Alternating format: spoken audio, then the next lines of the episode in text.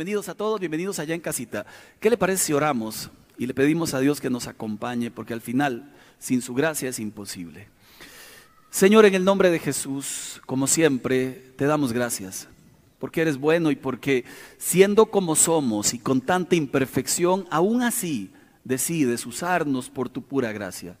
Hoy te pedimos que tu palabra nos hable en primer lugar a mí y a todos nosotros y que tu espíritu nos convenza de las verdades de tu palabra. Con humildad nos exponemos delante de ti, sabedores, como decía aquella canción, que solo ha sido tu gracia. Oramos en el nombre de Cristo Jesús. Amén. Hoy continuamos con la serie Somos Luz y quiero compartir el tema que he titulado Ame como Jesús ama.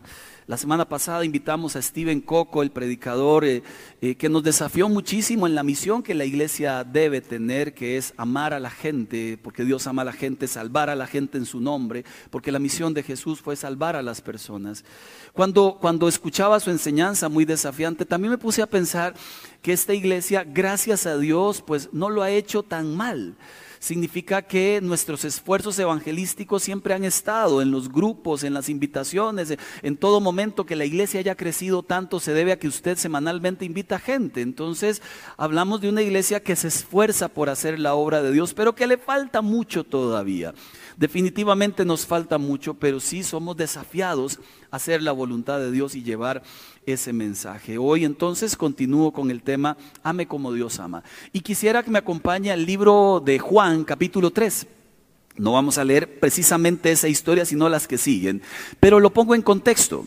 El capítulo 3 cuenta la historia de un encuentro que tuvo Jesús con un hombre llamado muy bien, Nicodemo, usted sabe la historia. Entonces, cuando Jesús se encuentra con Nicodemo, Nicodemo no era cualquier persona de aquel momento. Era un alto dignatario, era un religioso prominente, pertenecía a algo que le llamaban el Sanedrín, que era el tribunal de los judíos. Este Nicodemo sabía de cosas espirituales, enseñaba de Dios, todos le seguían, era una eminencia. Pero cuando se topa con el Señor Jesús, Jesús le dice, mm, no me conoces. le dice, tienes que nacer de nuevo. Esa expresión era del Antiguo Testamento, específicamente del profeta Ezequiel, cuando afirmó que en los últimos tiempos Dios pondría en el ser humano un corazón nuevo. Jesús le está recordando a Nicodemo algo que él sabía. Si no has nacido de nuevo, no te salvas, le dice Jesús. Y Nicodemo alegó, ¿cómo? Mire, yo conozco de todo, sé de todo, enseño de ti, pero no me conoces, le dijo Jesús.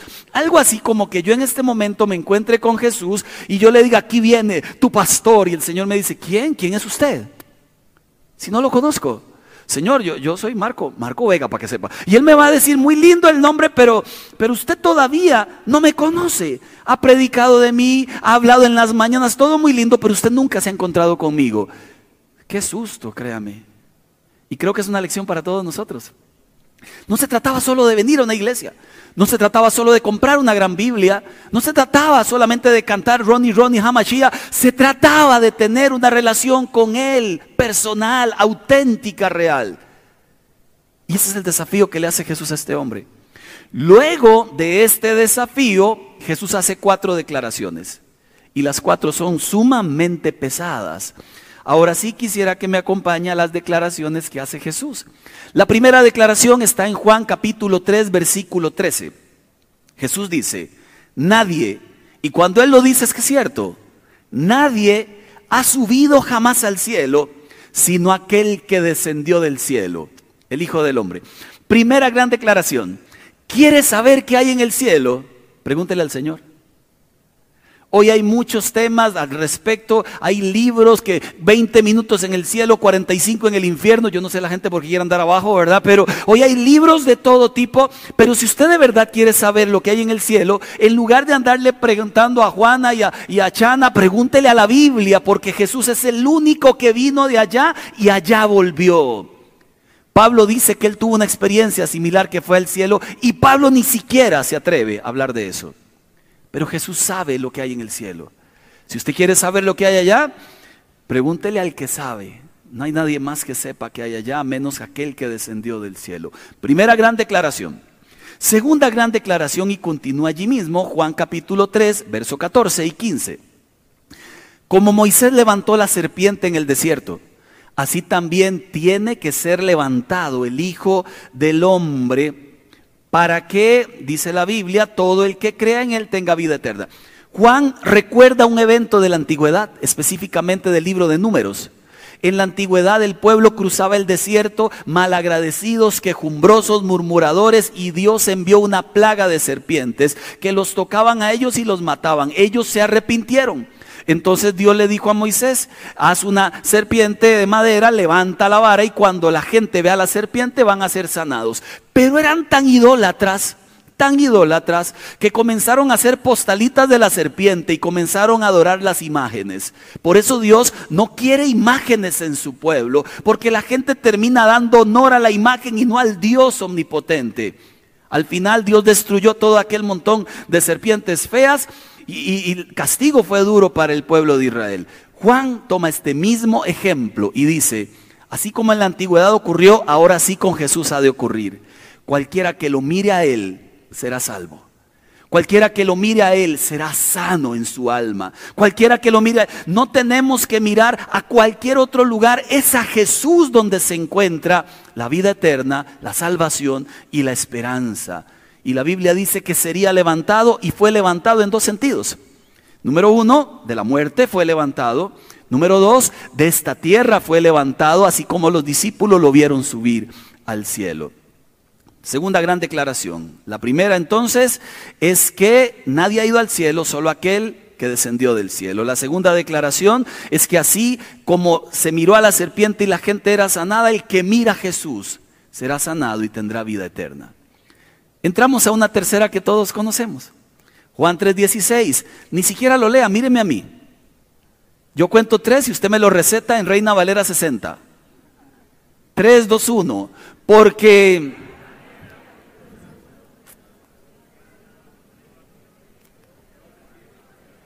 Digamos que sí, digamos que sí, ¿verdad? Ah, más o menos, más o menos. Tenemos que practicar el coro ahí con Andrés Madrigal, que nos ayude después. Mire qué interesante porque, tercera gran declaración, Dios amó tanto que dio.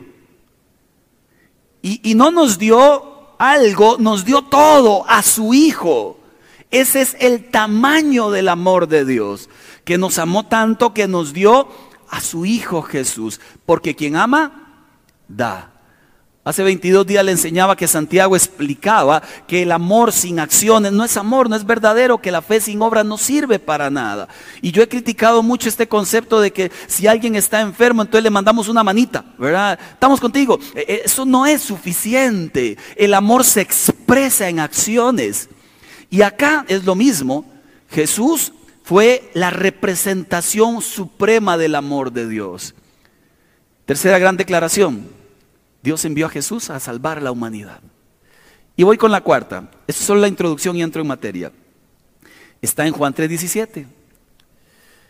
Dios no envió a su Hijo a condenar al mundo, sino para salvarlo.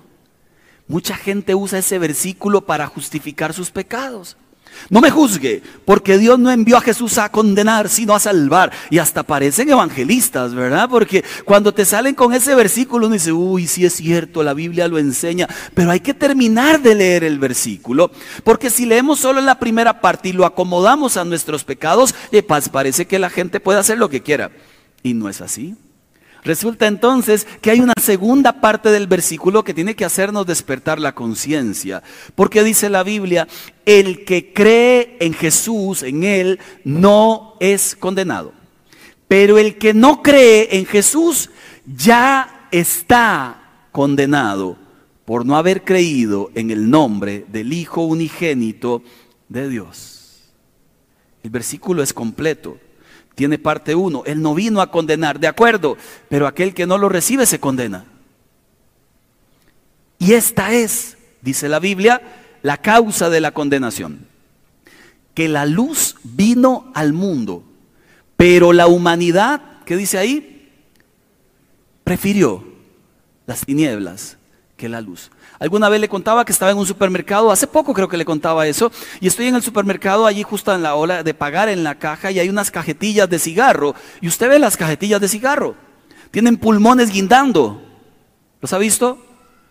Tienen todas las, las venas tapadas, tienen, mire, hay casos horribles, son puros pedazos de cuerpos y eso es para desalentar a la gente a fumar. Yo miraba las cajetillas y yo decía, qué curioso, porque ¿Quién viendo eso las compra? Mientras termino de pensar eso, la señora que está adelante dice, deme dos paquetes, por favor. Lo que pasa es que yo no la puedo juzgar a ella, por una razón.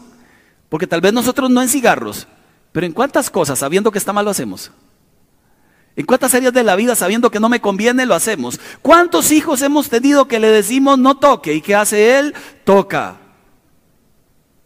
¿Cómo que como que instintivamente buscamos a veces lo que no conviene. Eso se llama preferir el mal. Cuando viene Jesús a esta tierra, salva a la humanidad, la gente tiene que hacer una elección. O elige a Jesús o lo rechaza. Pero me doy cuenta que hay también un asunto espiritual aquí. Dice segunda de Corintios, capítulo 4, verso 4, importantísimo versículo. Satanás quien es el Dios de este mundo, ha cegado la mente de los que no creen. Son incapaces de ver la gloriosa luz de la buena noticia. No entienden este mensaje acerca de la gloria de Cristo, quien es la imagen exacta de Dios. Hay un asunto espiritual allí. Satanás ciega la mente de la gente. Entonces peleamos una batalla espiritual y a veces debemos comprenderla. La gente que no se acerca a Dios, muchos de ellos quisieran, pero tienen una venda en sus ojos que debe primero ser arrancada. Y Dios puso a su iglesia, a su iglesia, para que en el poder de Dios arrancara esa venda. No escogió ángeles para eso. Hay una canción muy linda de Marino, Rabito, de alguno de esos, ¿verdad? Que, que se escribió hace 400 años, que decía, más o menos así, decían, bien pudo hacer robots que le siguieran por doquier, que cantaran aleluya y gritaran amén. Bien pudo hacerlo, pero no quiso, y aquí estoy yo, y aquí estás tú para adorar. ¿Quién la recuerda? Gracias, brother. Sí, somos de esa época, brother. Créanme que sí. Es una canción bellísima que habla de todo lo que Dios pudo hacer, ángeles, millones de ángeles, pero lo hizo a usted para hablar de la salvación, no a ellos. Ellos no proclaman la buena noticia de esperanza, es usted y soy yo porque nosotros necesitamos de un Salvador. A usted lo salvó, a mí me salvó y nos dio la maravillosa oportunidad. Y aquí le digo lo primero, de proclamar las verdades eternas de Dios. ¿Cómo amamos como Jesús ama? En primer lugar, como le acabo de decir, proclamando las verdades de Dios, siendo portavoces de su verdad. Dice Romanos capítulo 10, verso 14, que también Marcos Witt lo convirtió en canción, pero esa no se la canto. Ahora bien, dice la Biblia, ¿cómo invocarán a aquel en quien no han creído? ¿Cómo creerán en aquel de quien no han oído? ¿Cómo oirán si no hay quien les predique? ¿Quién predicará si no lo envían? Qué hermoso es recibir al mensajero que trae buenas noticias. Primer gran eh, elección para todos nosotros en esta mañana, ame pero ame siendo portador de buenas noticias. Porque resulta que las buenas noticias no pueden esperar, necesitan decirse. Las buenas noticias eh, eh, urge contarlas. Le voy a poner varios ejemplos que usted me va a comprender muy bien. El martes juega la selección el repechaje contra Nueva Zelanda. Uh, ¡Qué dicha! Y seguro lo vemos. Pero esa noticia corrió como la pólvora. Y en menos de cinco minutos todo el país estaba celebrando. Échenos a Brasil. Una buena noticia. Aparece la pandemia y todo mundo que la inyección, aparece la inyección y la noticia, ahora van como por la número 10, pero la noticia salió y corrió. Se quita la mascarilla. No lo había dicho el decreto y ya todo el país andaba sin mascarilla, porque las buenas noticias corren. Estoy embarazada, dice la muchacha, y postea 800 mensajes, todo, porque las buenas noticias no pueden esperar. ¿No es cierto? Cuando tenemos una buena noticia la decimos. Me llamó la atención de Leo Messi, Lionel Messi, uno de los mejores jugadores del mundo. En un partido hizo algo muy lindo. Se quitó su camiseta de la selección de Argentina con el número 10, corrió hacia la gradería, había un chiquito con alguna discapacidad y le tiró la camiseta. El estadio entero se levantó y le aplaudió y la noticia voló por todo el mundo. Le digo algo, fue muy lindo lo que él hizo. Pero alguien Alguien en esta humanidad no se quitó solo la camiseta, entregó su vida por amor a la humanidad. Y a ese alguien no hay estadios que se levanten a aplaudirle. Las buenas noticias no pueden parar de decirse. Y usted tiene una en medio de una pandemia de corrupción, en medio de una pandemia de desorientación sexual, en medio de una pandemia de ideologías mentirosas, en medio de una pandemia de adulterios, usted tiene la inyección que se llama esperanza en Cristo Jesús. Esa es la buena noticia. Dios quiere reconciliarse con el ser humano y lo eligió usted para que se lo ande diciendo a todos. Somos portadores de buenas noticias. En la antigüedad Mataban al mensajero que traía malas noticias. El rey. Nosotros tenemos una buena y no puede esperar. Las buenas noticias incluyen castigo. Gente, hay un juicio que se avecina, pero Dios quiere librarnos de él a través de Jesucristo el Señor. Primera de Timoteo 4:2 dice la Biblia, predica la palabra, persiste en ello sea o no oportuno, corrige, reprende, anima con mucha paciencia sin dejar de enseñar. Nos toca. Es una misión extraordinaria y un honor. Nos toca. Me llama la atención de una historia que leí ayer, eh, perdón, entre la semana. El doctor John Hutton contaba de un obrero que había sido un borracho empedernido y se había convertido.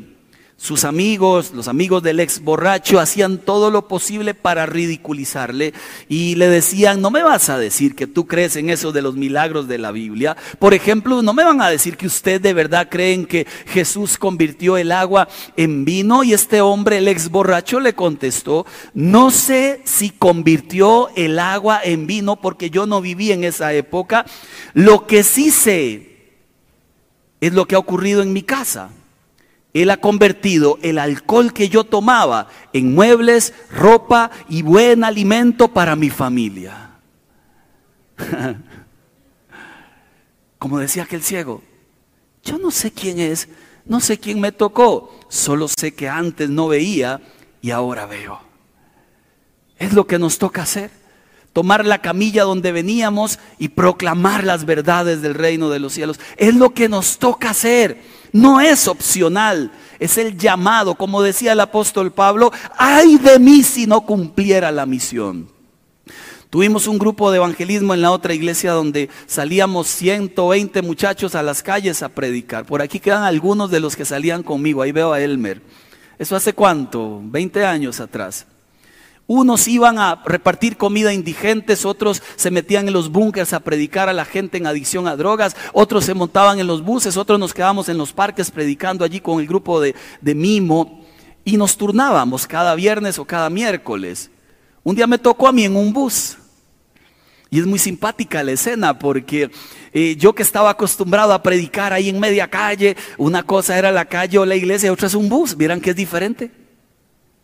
Entonces el hombre del bus está con el bus encendido a punto de salir, ya casi tiene el bus lleno y me monto y le digo, disculpe don chofer, ¿usted me permitiría dar un mensaje? Y me dice, claro, y apagó el bus. Entonces me puso en una bronca seria porque yo ahora no solo me escuchan adelante, sino también atrás, ¿verdad? Y agarro ahí el coso este y, y digo, buenas, mire, a partir de ese momento todas las cabezas me volvieron a ver y sentí pánico escénico. Y dije, Dios mío, ¿qué digo? ¿Verdad? ¿Y ahora qué digo, Padre? Porque todo se me borró de la cabeza. Entonces, no sé con qué cara me vieron, que luego las caras hicieron otra vez para las ventanas, ¿verdad? Como hicieron, viene a pedir, mire, ya le vi la pinta, viene a pedir, ¿verdad? Entonces les dije, vean gente, y allí me acordé, en aquel momento el Señor pondrá las palabras precisas. Usted no se preocupe cuando esté delante de reyes, de príncipes o de choferes de buses. Usted, no, dice eso en la Biblia, pero uno lo asume, ¿verdad? Usted no se preocupe porque Él en ese momento pondrá las palabras justas, precisas. Y dije, ¿qué digo? Y comencé a hablar de mi vida. Quiero que sepan quién les está hablando. Y les conté el rollo y la historia. Y luego les dije, quiero que sepan quién les habla ahora a alguien. Es uno que por la gracia de Dios ahora predica, que por la gracia de Dios ahora tiene vida, que por la gracia de Dios ahora tiene esperanza. La había perdido, me intenté quitar la vida y por su gracia hoy le estoy diciendo a ustedes, sigue habiendo esperanza en Jesús. El que lloraba era el, el chofer de bus. Ahí estaba hecho una bomba de mocos. Yo me fui muy emocionado y me senté en la sillita, la única que había vacía, y la chica que está a la par me dijo, no puede ser, he andado huyéndole a Dios hace tres años y hasta en el bus me persigue. Proclame buenas noticias. Use sus redes para proclamar buenas noticias. Los amigos, proclámele buenas noticias. Cuando te inviten a las fiestas familiares, proclame las buenas noticias. Usted tiene buenas noticias que necesitan ser compartidas. Número dos, amamos como Jesús. Amé con el ejemplo. Es lo más delicado para nosotros, ¿verdad? Porque una cosa es predicar un millón de cosas lindas y otra cosa es vivirlo. Y a veces podría no ser congruente lo que estamos diciendo con lo que estamos haciendo. Amé con el ejemplo. Jesús dijo, ejemplo les he dado, imítenme. Segunda de Corintios 5, 18 lo explica muy claro. Todo esto proviene de Dios, quien por medio de Cristo nos reconcilió consigo mismo y nos dio el ministerio de la reconciliación. Vea que está la par suya y dígale, qué bendición tienes un ministerio. Alguno me va a decir, sí, pastor, ya yo canto. No, tienes un ministerio. Se llama reconciliar al mundo con el Señor. Sí, ya yo, ya, yo, mire, yo estoy en producción. Sí, tienes un ministerio, se llama reconciliar al mundo con el Señor. Sí, yo estoy allí en la entrada sirviendo. Sí, además tienes un ministerio, reconciliar al mundo con el Señor. Es el ministerio que todos tenemos. Somos embajadores. Me hace gracia porque la gente pelea ese puesto, ¿verdad? Aquí en los gobiernos, ahora que hay nuevo presidente y todo el mundo, ¿y quién será el de Australia? ¿Y quién será el de México? Y yo quiero ir a Argentina. Usted es embajador del reino de los cielos. Es un honor extraordinario, divino, perfecto, que, solo los creyentes tenemos. ¿Qué hace un embajador? Fue comisionado por el gobierno de Dios. Usted está llamado a presentar y representar a Dios, al reino de los cielos. Usted se mete a vivir en un país, pero usted no pertenece en ese país.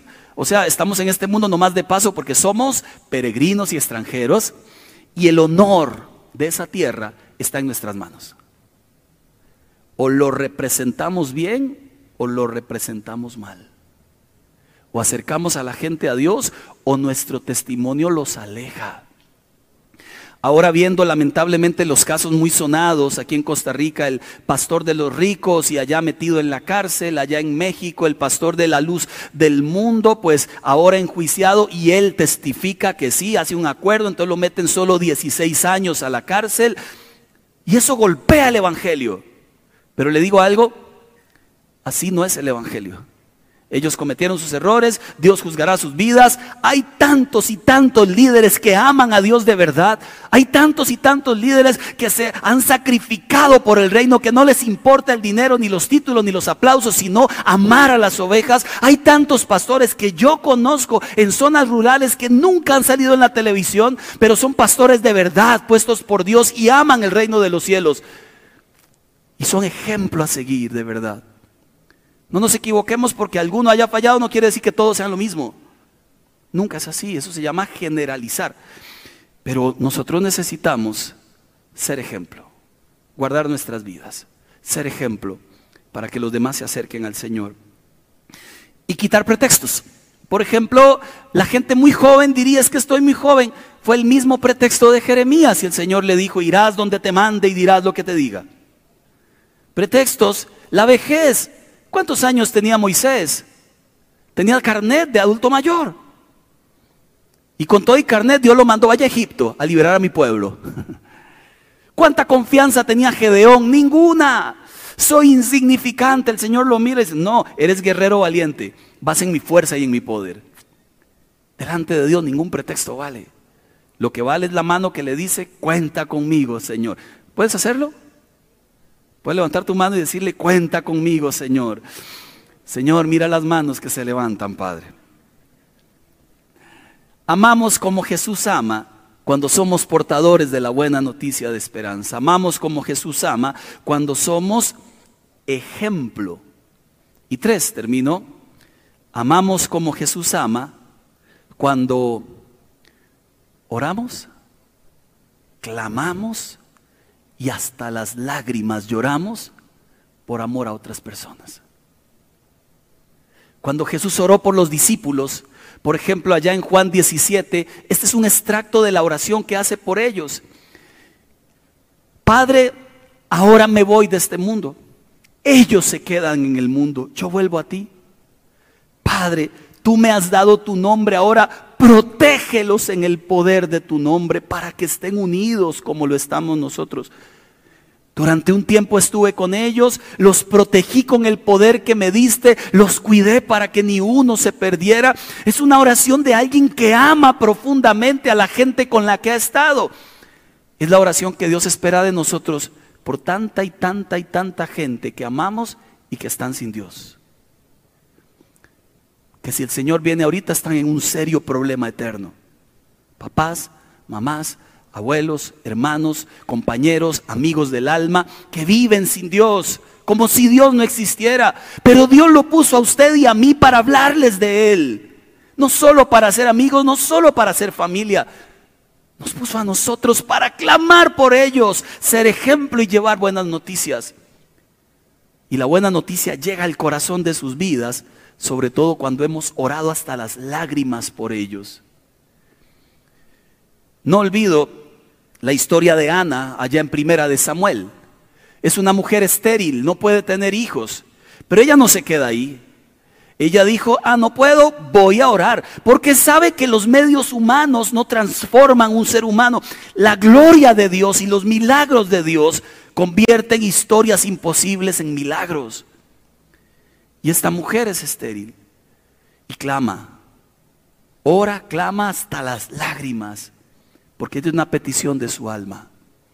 Se la recuerdo, tiene otra mujer allí en el camino que es también esposa de su esposo. En aquel momento este hombre tenía dos.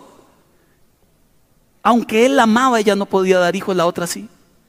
Ella se sentía enojada, triste, lloraba, no comía, el corazón afligido, que es el mismo corazón que debemos tener nosotros cuando vemos que nuestra familia se está perdiendo. No podríamos comer tranquilos. Nuestro corazón debe angustiarse cuando sabemos que hay alguien que se podría perder, porque a nadie le deseamos que se pierda. Y en medio de esta historia aparece el verso 9. Dice la Biblia en capítulo primera de Samuel, capítulo 1, verso 9, Ana se levantó después de la comida y a la vista del sacerdote Elí que estaba sentado en su silla junto a la puerta del santuario del Señor, hace lo, lo siguiente. Con gran angustia comenzó a orar al Señor, comenzó a llorar desconsoladamente. Era tal su petición a Dios y su amor por tener un hijo que dijo, aquí oro y oro hasta que no vea a este hijo en mi vientre.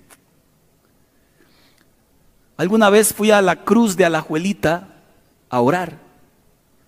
Fui con tres amigos. Salimos a las 4 de la tarde del sábado, subimos, llegamos a la cruz. Y allá arriba oramos hasta el domingo a las 5 de la mañana. Toda una experiencia bonita, de susto, porque allá arriba a esas horas da susto, entendiendo todo lo que había ocurrido ahí también. Y ahí estamos orando nosotros. Nunca olvido que como a las dos, dos y media de la mañana, entramos ya en temas sentimentales. Entonces decimos, oremos ahora por los familiares que están lejos de Dios. Y yo dije, Julio, ellos lo conocían también. En ese momento estaba en una de sus peores crisis con las drogas. Y comencé a orar y caminaba por ese montículo y la cruz allá viéndome y comenzaba a orar por todo el lugar. Pero llegó un momento en que de verdad sentí dolor en el alma porque decía, Señor, en la de menos abro un periódico y lo veo acribillado, eh, no sé cuánto, en la de menos, Señor, poniendo las noticias, veo, Señor, que murió producto de andar en una de sus cosas. Señor, no quiero eso para él.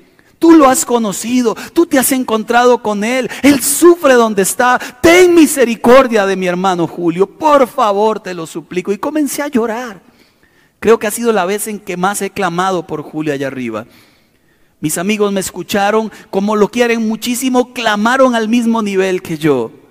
Y suplicábamos, Señor, ten misericordia de Él.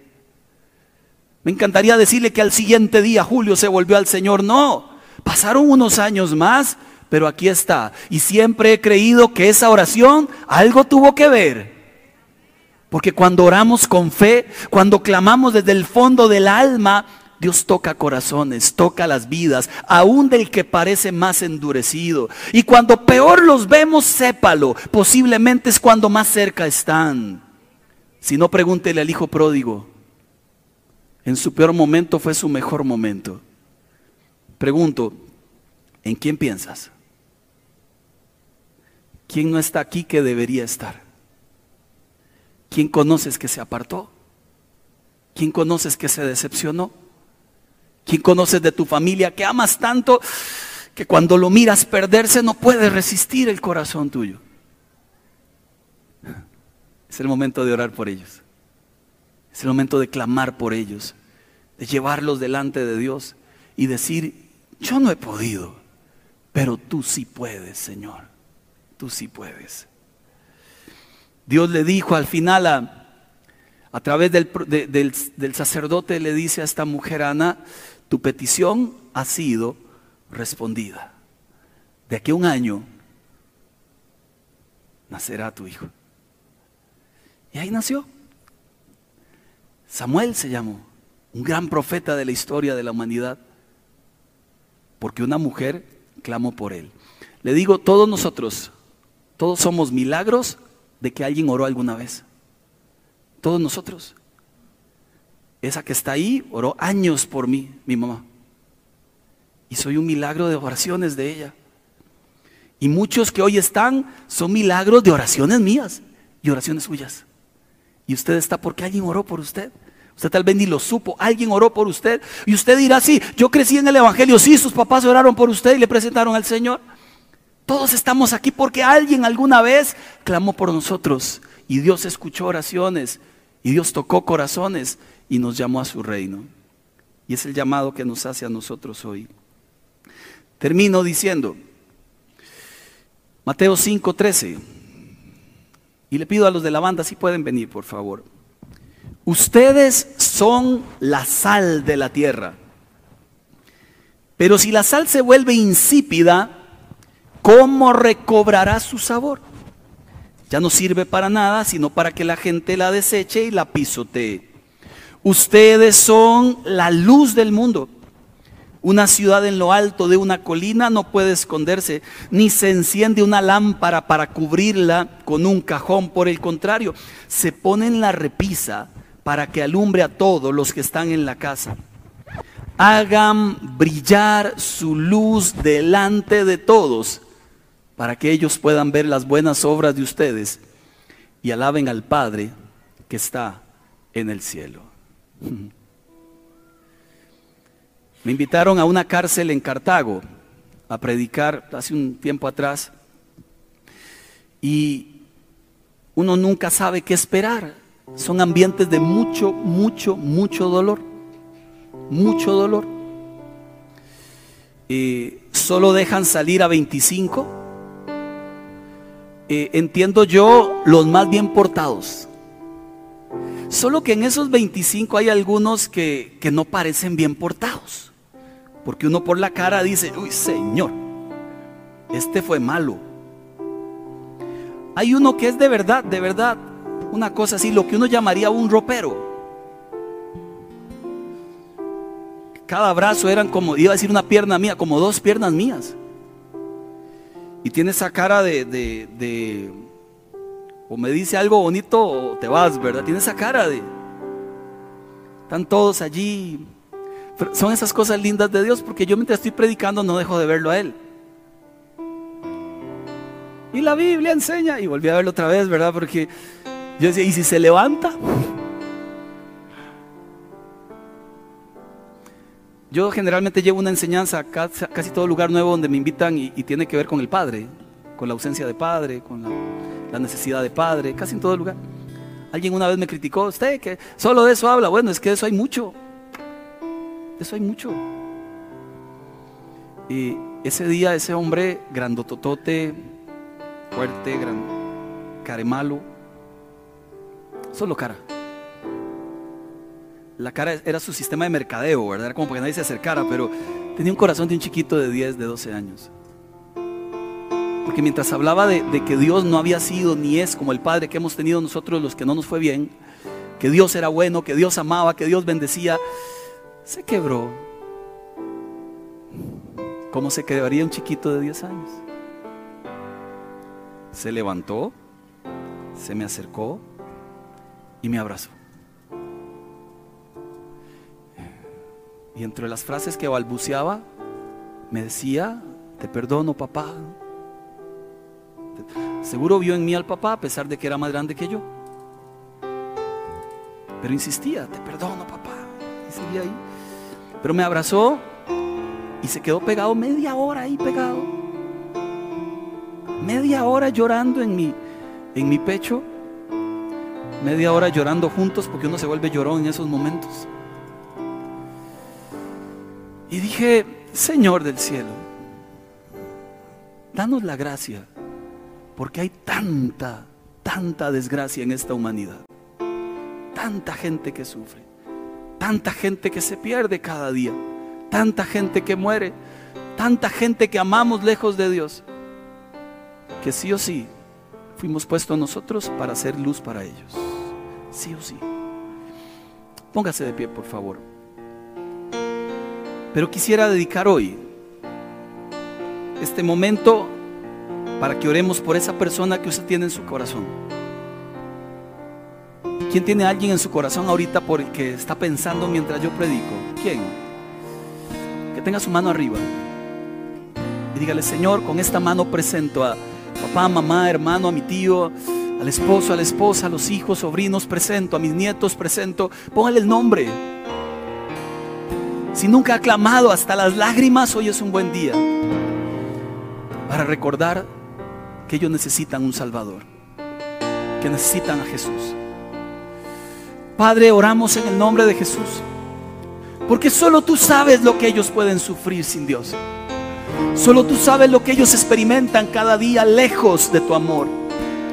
Señor, quita la venda que el enemigo ha puesto sobre sus ojos arranca de sus corazones toda oscuridad en sus vidas y, y que tu luz ilumine en sus almas. Quita la venda de sus vidas, Señor, porque hemos de verlos adorándote. Hemos de verlos cantándote, hemos de verlos suplicando a ti gracia y misericordia. Porque aunque se planteen como gente de corazón duro, tú eres capaz de quebrar cualquier corazón Eres capaz de hacer corazones nuevos. Eres capaz, Señor, de volcar una historia y transformarla en bendición. Tú le conoces. Tú le conoces, Señor. Tú sabes de quién hablo. Tú sabes, Dios mío, que si tú llegas, no hay corazón duro que se pueda resistir a tu gracia y a tu amor. Hoy levantamos nuestra voz, no oramos con el pensamiento, levantamos nuestra voz y te pedimos, ten misericordia de aquella gente que amamos. Ten misericordia de aquella gente que amamos, Señor. Ten compasión de ellos, así como has tenido compasión de nosotros. Y tráelos a ti, Señor. Y tráelos a ti, Señor. Y tráelos a ti, Señor. Amor que me estremece, favor que me sorprende, siempre más allá, mucho más allá. Puedes levantar tus dos manos al cielo. Trate de Imagínate que con tu mano tienes agarrado a tu hermano, a ese que amas. Imagina que cantas hoy con él las alabanzas a Dios. Que allá. esta canción que cantas para ti sea para él también. y me lleva Nos llevas mucho más allá, Señor. mucho más allá y me atrapó con fuerzas tu Atrápalos con tu amor, Señor. tu gracia siempre fue Atráelos mayor lazos de amor, Jesús. Jesús mi libertad me llevas más allá de lo que puedo imaginar, tan alto como tú estás, de allí podré mirar y encontrar la paz.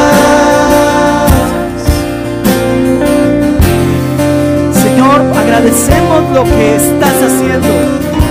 Agradecemos, Señor, lo que harás en sus vidas.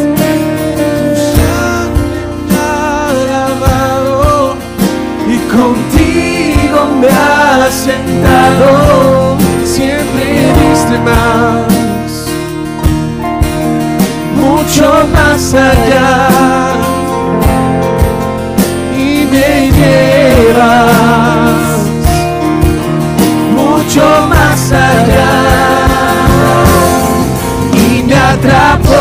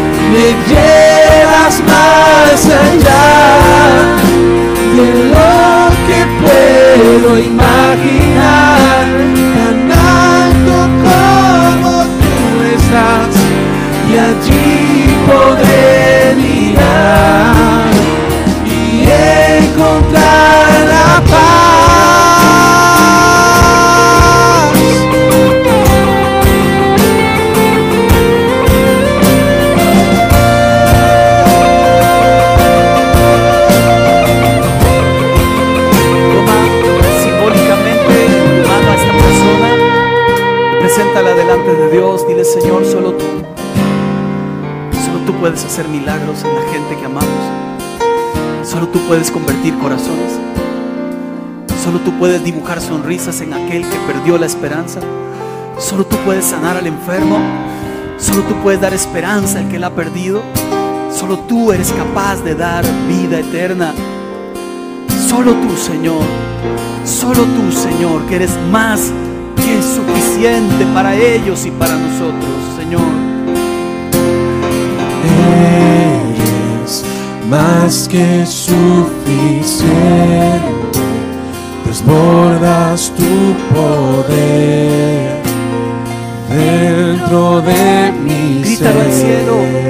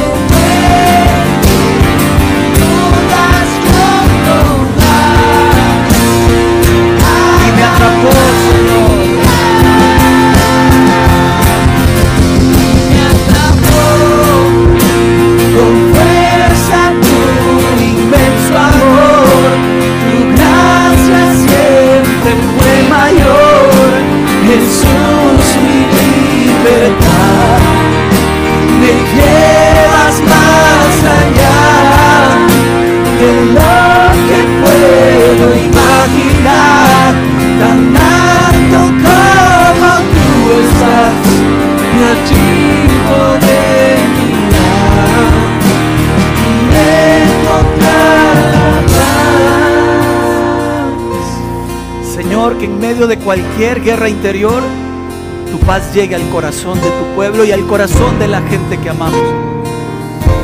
En medio de cualquier dificultad, puedan mirar la mano extendida del Padre.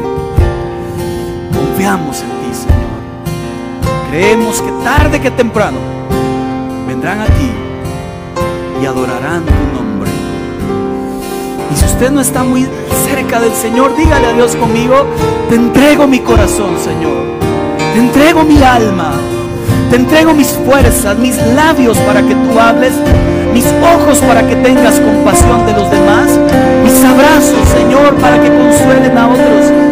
Te entrego mi vida, Señor, por completo, para que sea usada para gloria y honra de tu santo nombre.